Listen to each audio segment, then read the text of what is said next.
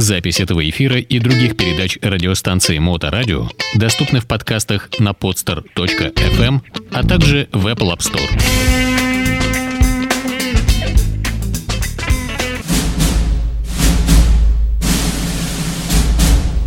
Актеры Голливуда. Карьеры и судьбы. На Моторадио.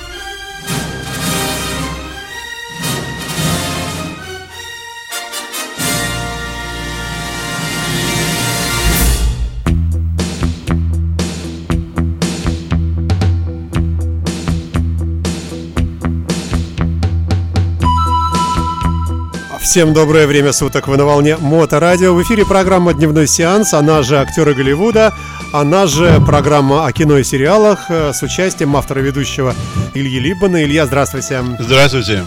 Традиционно, как всегда, мы в предвкушении услышать интересную историю о каком-то очередном персонаже из мирового голливудского кино. Да, это действительно персонаж.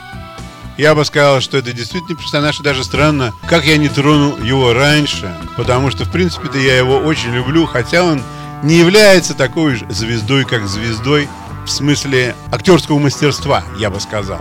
Я бы хотел сегодня рассказать кое-что об артисте, продюсере, фотомодели, филантропе и не обязательно очень хорошем человеке, о Марке Волберге – все мы, наверное, знаем Марка Уолберга, потому что в свое время смотрели фильм Italian Job. Э, где они ездили на мини-куперах? Да, конечно. Поскольку, поскольку я езжу на мини-купере. И я езжу И вы ездите на мини-купере. Идентификация Борна. И что же? Триллер-боевик такой ЦРУшный и очень интересный. Я с удовольствием всегда смотрю. Забыл название остальные, но везде слово Борн присутствует э, так, в названии фильма. Какое это имеет отношение к Полбергу? Так он там и играет, по-моему. Нет, конечно. О, ну, я перепутал, он похож. Ну, конечно. И, кстати говоря, про то, что он похож. Похож, похож, точно. О, у них есть договор с э, Матом Демоном. Точно, Мат Демон, конечно, да. Что мы друг на друга похожи. Ага. Так что, когда мы в кабаках или с женщинами, не делать никаких глупостей, потому что потом меня принимают за тебя, а меня за тебя, и нам жены устраивают дома скандалы, а нам это не нужно, ни тебе, ни мне. Ну вот только что я яркий пример скандала был в эфире у нас, да? Говорим об одном, тут же я начинаю... Вы представляете, как да. это на самом деле? А я смотрел на них и думаю, как они похожи. А как? Вот они похожи. Похожи, да. Короче говоря, я вам скажу такую вещь про этого человека, Уолберга. Он, вообще-то говоря, как артист, может быть, и не так и силен.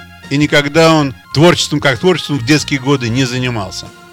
Он был самым младшим членом семьи, девятым, ничего себе, да? Похож. Вот я смотрю фотографии. Да. Он был девятым, и жизнь у него была, конечно, непростая, потому что он жил в довольно простой семье. И очень быстро он там познакомился с улицей, у него были всякого рода заморочки с алкоголем и с наркотиками. Познакомился в 13 лет, 15 лет у него было 23 привода в полицию. В 16 лет его посадили в тюрьму.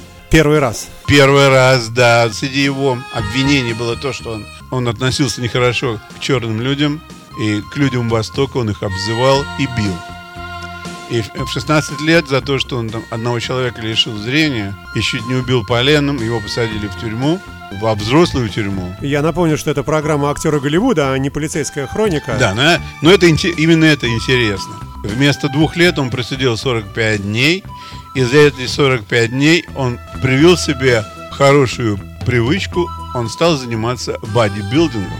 И у него, конечно, были свои э, физические данные, чтобы продолжать это. И когда он вышел из тюрьмы, он продолжал заниматься этим и подписал контракт с Келдоном Клайном компанией. И рекламировал мужское белье. На своем красивом теле. На своем красивом теле. Но это еще не все. Поскольку, поскольку у него было 9 братьев и сестер, то кое-кто из его братьев был успешен в шоу-бизнесе. Этот брат пел. И Марк решил тоже попробовать петь. Он организовал свою группу под названием Марки Марк and Funky Bunch. Они выпустили два альбома, один из них был неудачный, а другой был довольно удачный. Там были пару вещей, которые получили платину. Ого! Да, но с пения он соскочил, когда в 1992 году его объявили худшим исполнителем. То есть такого он, конечно, принять не мог. Но тем не менее, конечно, он был замечен. Человек, который сидел в тюрьме, который сложен как бог, прыгает по сцене со спущенными штанами и очень представительный себе, приятное лицо у него такое. Его взяли сниматься в кино. Он снялся в кино «Ночи в стиле буги». Потом он попал э, в фильм «Отступники» к Скорсезе и получил там номинацию на Оскар за вспомогательную роль. Он играет там полицейского инспектора. У него получилось все очень хорошо. Убедительно. Очень да, убедительно. да, да. Дело все в том, что вот когда он играет, когда смотришь на него в кино, то он представляет из себя человека из толпы, который не играет. Он просто как, как человек из толпы. Ну, очень есть, естественно, Да, правда. очень естественно. Да, да, да. То есть ничего там сверхординарного не происходит. До того момента, пока я не увидел фильм «Тед», там, где акт происходит с плюшевым медведем, он с ним разговаривает с детского возраста. Всякие похабные вещи они обсуждают. Этот фильм был Ахайн в Соединенных Штатах. Такой позор поставит. Но он дал такой большой кассовый сбор. Да, да, да. Тед первый, Тед второй. Потому что люди любят грязь и зрелище. Идут и смотрят. Сидят с открытыми ртами и, и своим детям затыкают уши, потому что они думали, что этот фильм какую-то игрушку. Какая там игрушка? Ви- Винни-Пух такой. Да, а там такой Винни-Пух, который занимается сексом с работником каким-то в магазине. Как можно ребенка на такое повести? Короче говоря, он играл во многих фильмах. Довольно такие средние роли. Ну, конечно, он всюду хорош, где нужно играть, там, скажем, какого-то плейбоя или какого-то супермена с атлетической фигурой. И Тайлен Джап он играет там спокойного такого бандита, главу, который решил вернуть деньги, заработанные законно. И, конечно, ему, конечно, играть удается. Но кроме того, что он играет в кино, он еще и учится, как делать деньги. В 2017 году он был самым высокооплачиваемым артистом. Он заработал 67 миллионов за год. У него 300 миллионов. дол- 300? 300 миллионов долларов. И вы знаете почему? Нет. Потому что он был продюсером 13 фильмов и сериалов. Есть такой сериал, очень популярный в Америке. Называется он «Красавчик». Красавцы. «Красавцы», да. Да, да, да. Этот сериал частично построен на его опыте, как все происходит в Голливуде, как в Голливуд приходит какой-то там интересный молодой человек, как ему предлагают различные сценарии, и как он выбирает их, и какая у них там жизнь совершенно сумасшедшая, как они гужуются, какие у них телочки, где они пьют. Это пользовался у молодежи совершенно сумасшедшим успехом. И, по-моему, было 8 сезонов, и все там ждали с С 2003 по 2011 год. да, по-моему, у них 8 сезонов было. И все подряд это смотреть, конечно, может быть, э, нормальному человеку не так интересно, но коммерческий успех был очень большой. То есть, когда имеется успех у сериала, и каждый следующий год людей, которые хотят в это дело вложиться, все больше и больше. Потому что это Ну, же... люди видят успех, Да, да. видят успех, Да, да. само собой разумеется. А он экзекутив продюсер. То есть, конечно, он с этого дела заработал очень много денег. И таких удачных сериалов и фильмов у него довольно много. Поэтому он, так сказать, и богат. Что касается его личной жизни, тут вообще, казалось бы, да, человек такой успешный, он бы мог иметь много любовниц, но оказалось вовсе нет. У него не было много любовниц. Он женился на женщине, с которой жил вместе 8 лет, и у них к тому времени было трое детей, а когда они женились, у них родился четвертый. То есть, Пошел по стопам папы, у которого было 9. да, как ну, минимум, да, да. и- ну вот этот момент такой, да, казалось бы, когда уже ты там столько лет живешь, зачем тебе жениться, и зачем тебе четвертый... Ну, что, ребенок, они, может быть, хотели четвертого ребенка. А, живет он, конечно, очень богатую жизнь. Многомиллионный дом в Малибу. Маме своей он купил за 5 миллионов дом.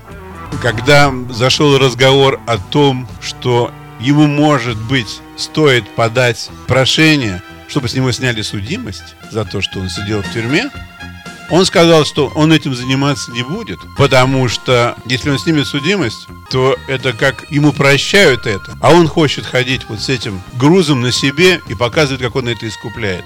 И чтобы молодежь знала, что он был судим, что после судимости он стал заниматься благими делами, что он, он дает много денег для организации кружков для детей, у которых нет достаточно средств, дает много денег пожертвований. Кроме того, он, он католик, очень яростный католик. Это не так часто встречается. В Америке. Это не так часто встречается. И ему пару раз, конечно, не повезло с, с ролями. То есть он не пошел, скажем, в такой фильм, как «13 друзей Оушена. Оушена». Он не пошел в этот фильм. И он не пошел еще в один фильм, потому что там ему нужно было играть гея. И это было против его принципов. Фильм этот, конечно, получил Оскара. И, конечно, если бы он пошел в него играть, и он бы был отмечен там. Но он не пошел туда, потому что его принципы, они, конечно, взяли вверх. А что еще интересно? Еще очень интересный факт такой, что он должен был лететь из Бостона в Лос-Анджелес 11 сентября 2001 года. И как-то случилось, что он решил с друзьями. Они решили, что они не полетят. И этот самолет, он впилился в башню. Ух ты. Да, Вот. да, он должен был быть на этом полете. И это не случилось. Это такая из интересных вещей. Что с ним произошло? Как кто-то контролирует что-то на дне. Держит зонтичек, я бы сказал. Ну, наверное, неспроста. Может быть, неспроста. Интересные вещи в его жизни случаются, конечно. И тут, и там. Он замечательно играет в баскетбол. У него есть своя команда, которая играет в крикет. То есть, куда надо вкладывать деньги. Богатые люди в Европе покупают клубы, играющие в футбол. А в Штатах люди покупают клубы, которые играют в бейсбол и в крикет. Вот такую историю я хотел вам рассказать про человека, который Который похож на другого который человека. похож на другого человека, которого знают абсолютно все. Спасибо большое. Илья Либман, программа «Актеры Голливуда» на Моторадио. Спасибо. Большое пожалуйста. Всего хорошего.